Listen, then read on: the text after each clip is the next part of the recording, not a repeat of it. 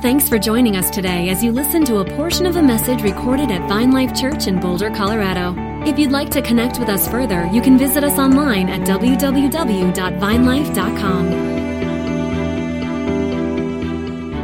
Flood this place and fill the atmosphere. Your glory, God, is what our hearts long for. To be overcome by your presence, Lord. Let us become more aware of your presence. Let us experience the glory of your goodness. That's our prayer today, God. Thank you, God.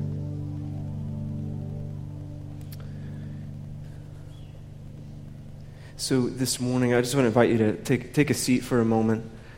Um, changing up the format of our time together a little bit this morning. By the way, welcome. Welcome to Vine Life. Um, we felt like we were praying into this week and felt this sense, this desire that we're supposed to hold open the space for more worship today. So I'm going to share for just a few minutes, and then we're going to get back into singing and response and holding open a space for the Holy Spirit to, to do what He wants to do. Does this sound like a plan? And, uh, and we're doing that because we're, we are, we're people of His presence. We're practicing the awareness of His presence. That's what we're after. That's what we're after here in this space as we, as we assemble, as we fellowship with one another. And, and that's what we practice as we leave this place. We're practicing the presence of God. And so, um, what I want to do is I want to sh- I want to share a little bit about um, about environments of worship like this. How do we approach holding open a space to the, Holy Spirit, holding open a space for communion with God and worship and prayer? How do we how is it we can approach uh, these places where there's an openness to what God wants to do, where we're receptive for what God is doing, we're able to pay attention to what He's doing. And uh, I want to look at a passage in the book of Matthew. And in this passage, there seems to be an indication, even before we come to worship, there is something else more important, according to Jesus. There's something else that actually takes precedence over worship according to Jesus. And so, if, if you have your Bibles, you can turn. We're going to have the scripture on the screen. And we're going to turn to Matthew chapter 5. And this is, this is a passage that would be included in, in what we refer to as the Sermon on the Mount. So, as Jesus is beginning his ministry, this is kind of his seminal message. And in this message, it's basically a, a 32 point message from what we can tell. Um, and he basically he starts hitting topic after topic after topic and the reason why he does this is because he he is now starting to work to help people reframe a new vision of what life in the kingdom could look like. What does the jesus life look like? So he has to say things like hey you've heard it said like this before but i tell you this right?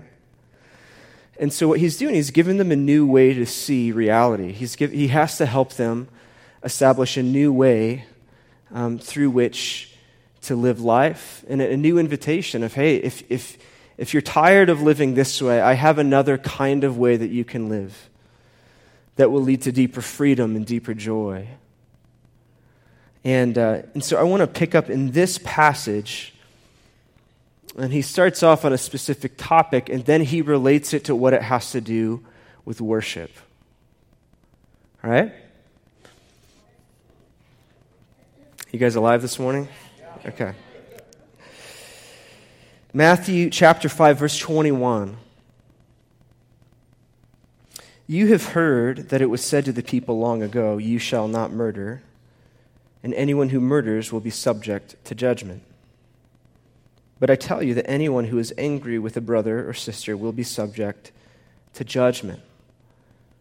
Again, anyone who says to his brother or sister, Raca, is answerable to the court. And anyone who says, You fool, will be in danger of the fire of hell. Therefore, if you are offering your gift at the altar, and there remember that your brother or sister has something against you, leave your gift there in front of the altar. First, go and be reconciled to them. Then come offer your gift. Amen?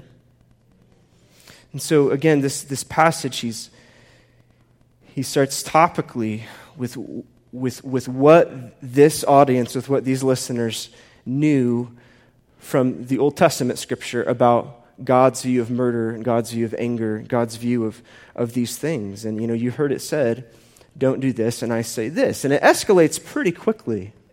You notice that? He starts with, you know, you've heard it said, don't murder. I say, don't be angry. Okay, well, that's upping the ante. And not only not be angry, don't say foolish things. Oh, okay. And not only don't say foolish things, but like if you become aware that there's an unresolved relationship or an offense with a brother or sister, I want you to delay your worship until you've made that right, and then come back and offer your sacrifice. That's a big deal. You guys catch that? This is a big deal, what he's actually inviting us to do. And in this passage, it is striking that even Jesus would indicate listen, when you come to bring your gift to the altar, then obviously we're talking about a temple system, and so we're in a New Testament re- reality, but when you come to present your gift to the Lord, if, if, if you are reminded of something, a relationship in particular, that there is tension in between, that there is an unresolved issue, it would be better for you to wait and to make right anything that was left undone and then come back and finish your offering. So this, this passage is it's, it's weighty. You can feel that. There's a, there's a weight to this. And obviously, in the, all these, these passages in the Sermon on the Mount, um, he has to actually exaggerate some of these points in order for people to get it. So when he says, I want you to leave your gift on your altar, go find the guy you cut off in traffic, say, I'm sorry, and then come back and finish. Um, you have to understand, like, he's talking to people in Galilee. For them to do that, like, just imagine this scenario where they'd be at the temple and they purchase their animal to go sacrifice. And then they, they, they, it comes to mind, oh man, I should probably go make this right. They'd have to drive, uh, walk three days back to Galilee while their animal's sitting there on the altar, say sorry, and then travel three days back. So, like a week later, this animal's been sitting there all week, you know, waiting to be sacrificed. And so, we don't, we're not entirely sure if Jesus is literally saying, leave leave your offering, leave your sacrifice at the altar here, but we can kind of get the sense of what he's going for, right? You get the sense of he's trying to reframe what is important, and he's doing this for a reason because he's talking to people and he's, he's it, this, is a, this is like a sword. This is going to the hearts of the people, saying, listen, you cannot separate your worship from the way that you're relating to your brother and your sister. Those two you cannot separate. And this is a good word for us today for a few different reasons. First of all, worship is about restored relationship. So it's impossible to rejoice in grace and mercy when we don't practice extending grace and mercy to others. It's hard to come into a, an atmosphere of worship where we're singing about the, the gift, the free gift of the gospel when there are things that we hold. Now, a lot of times we're not aware of the things that we hold. I think by and large, if we were to survey the room, I, probably in this room, everyone probably feels like they're pretty generally okay with forgiveness, right? And judgment. I don't think very few people would say, you know what? I'm judging a lot of people right now. There's probably some of you, but some of us here, you know, generally the idea of forgiveness, we think we've categorized that as part of our life that seems to be in check. But when we hold open the space for the Holy Spirit, this is so important to the heart of God that coming into worship that we are able to, to, to surrender and, and hold open these relationships that we're carrying and maybe relational discrepancies that if we hold open the space, I believe we would be surprised to see the small things that would even come to mind. And I think that's what Jesus is saying. It's not just about not killing people, right? It's not just about being a little bit better than the guys that you're reading about on the news. Well, I guess I'm not like that. I guess things are going all right. He's saying, no, no, no. Pay attention to what's going on in your heart. When you, were you in traffic this week? Somebody cuts you off. Raca! right? Like this week, my wife left me alone with the kids for a few days, and she deserves to. She's, she's uh, out with some ladies. And uh, so I'm single dad in it for, for a few days, and I promise you, my, my little girl and my dog, they're conspiring against me. I guarantee it. I'm convinced. They're collaborating on the destruction of many items in my house. Raca! Right? Your boss is annoying you. Raca. Your spouse, your husband or wife, they use that tone again. Raca. These little things that we kind of categorize as no big deals, and what happened, what happened, what happens over time, though, these attitudes of the heart, they actually withhold us from experiencing the grace and the mercy of God. The word raca, which is interesting, it's not a Greek word, it's an Aramaic word. It actually means uh, empty one or empty headed. You guys, you guys interact with anybody like that? Be like, yep, there's, there's nothing here. This, this scene right here, you're dead to me, right? You wouldn't say it like that, but you felt that. Come on. Empty headed, empty one. But maybe it's as simple as that. Have you disregarded somebody as being worth nothing to you? In an interaction at the grocery store, your kids, your parents, your family. How often do we disregard people as there's nothing here that's worth my attention right now? I'm wondering if this is what Jesus is talking about. He's saying you got to pay attention to these things. And so worship is about restored relationship. And so if we're disregarding people, and then we come into a place of communion with God and say, God, I want you, thank you that you regard me. It's important to his heart that we become the type of people that give high regard to others. So, worship is about restored relationship. Worship connects us with our life. I think oftentimes we separate worship from our lives as it's a different kind of activity. We separate this as a spiritual activity we do on Sundays. So, we sing these songs to the Holy Spirit, you know, come fill the atmosphere. Sometimes the actual attitude is like, okay, Holy Spirit, I need you to come rescue me from my life, from all these things. And I'm pretty convinced at this point that God is. Um, not quite as interested in rescuing us as he is connecting us back with our life. He's not trying to pull us and extract us out of our dailiness. He's trying to connect us back with our dailiness. and so when we sing these songs, it's not like this is the only chance that the Holy Spirit has to come flood the atmosphere. We're singing these songs to remind us of what's possible 24 7, right? So we sing these songs and these prayers not as a way to isolate these, the presence of God to certain times and places, but to practice what it means to experience Him flooding the atmosphere of your home and your workplace and, and your relationships, right? So worship connects us back with our life. It actually, these songs and these prayers actually give us a vision for what communion with God looks like every other day of the week. The third, the third thing here, though, that's really important is worship leads to freedom. So when we carry offense towards others, we become the ones with the shackles, not the person who has wronged us. You guys hear that? So a lot of times when we harbor offense or unforgiveness or judgment because we feel like somebody owes us something, we feel like we're holding them, and actually we're being held by those chains.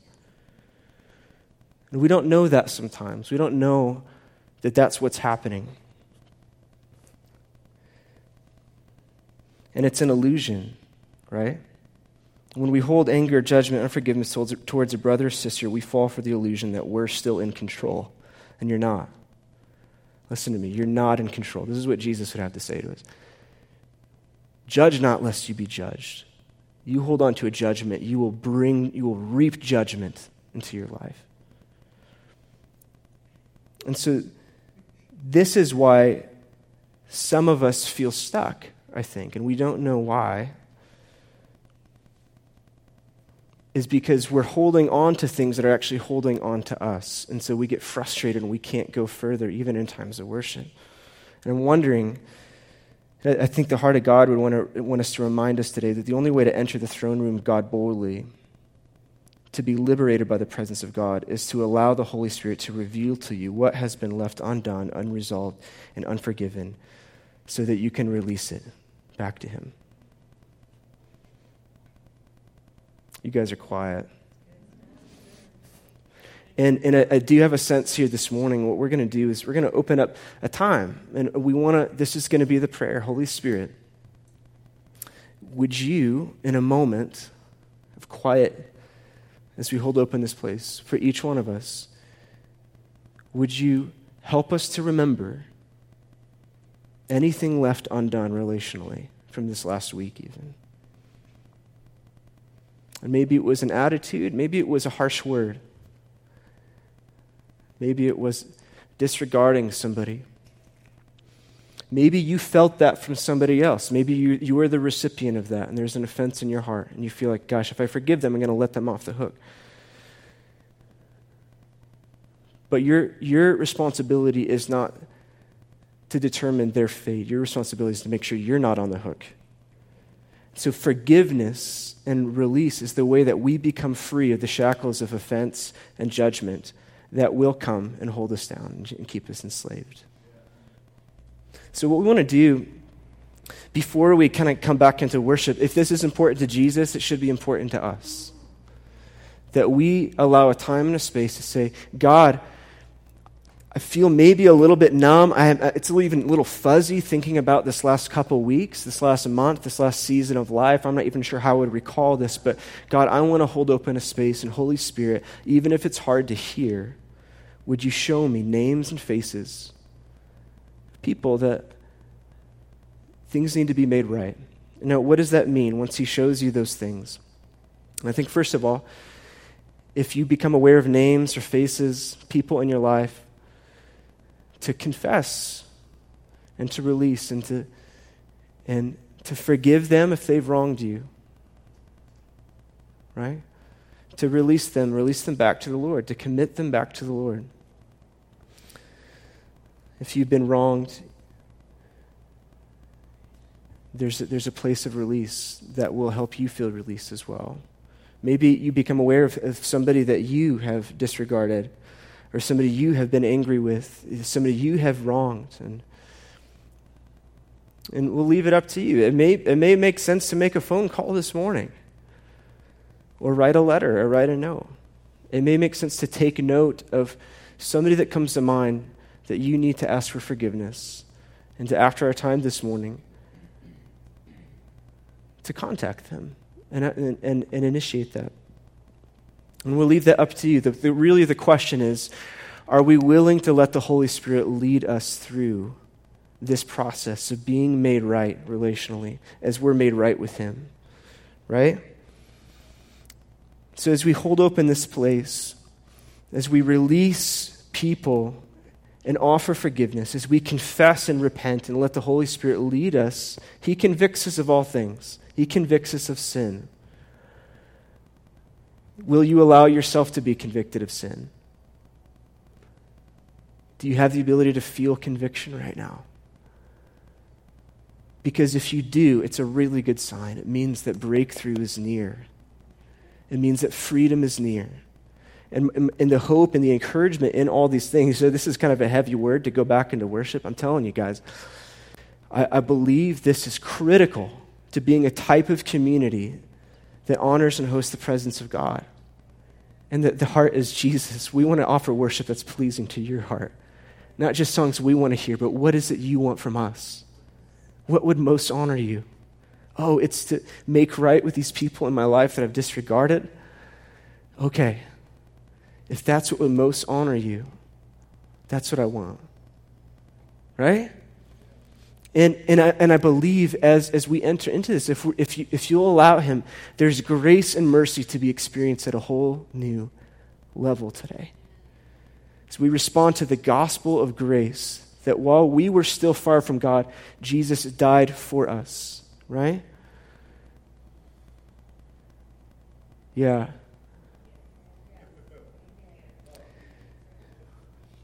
When we respond to the gospel by allowing that to permeate our relationships, I'm telling you, there's, there's a freedom available. And so that's what I'm in it for this morning. That's the invitation. I'm going to have the, the band start playing. And, and uh, we're, we're going to hold open a space for a little while. And I want you to, to use this time. Let's use this time not to rush out of a moment, not to leave the doors and say, I'm going to go think about that for, for a day. But let's use this time right here to allow the Holy Spirit to meet us, show us things that maybe are hard to look at, right? A little uncomfortable. But allow Him as we surrender these relationships back to God, surrender in forgiveness, in humility back to God. Allow Him to minister grace and mercy at a whole new level today. So, God, this morning, our heart cry is to be responsive to you. And Jesus, if this matters to you, if it matters that we take inventory of our relationships, if that matters to you as it relates to our worship, God, help us not to rush out of this moment. And I thank you, Lord God. I thank you even now as forgiveness starts to fill the room and to fill and to flood the atmosphere here, God, I thank you.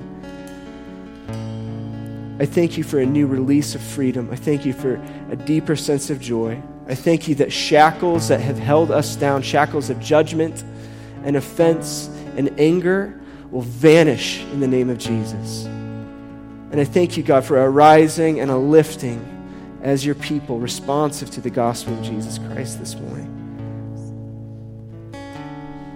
So the band's going to play, and in a few minutes we'll start singing again. But let's take a moment and as names come, as situations come, feel free to pray those back to God and release those, hold those open back to God and say, God, I trust you with this relationship. I forgive them. And for some of us, that's asking for forgiveness from God or from somebody else. God, I thank you for strength to ask for forgiveness, to confess and forgive this morning.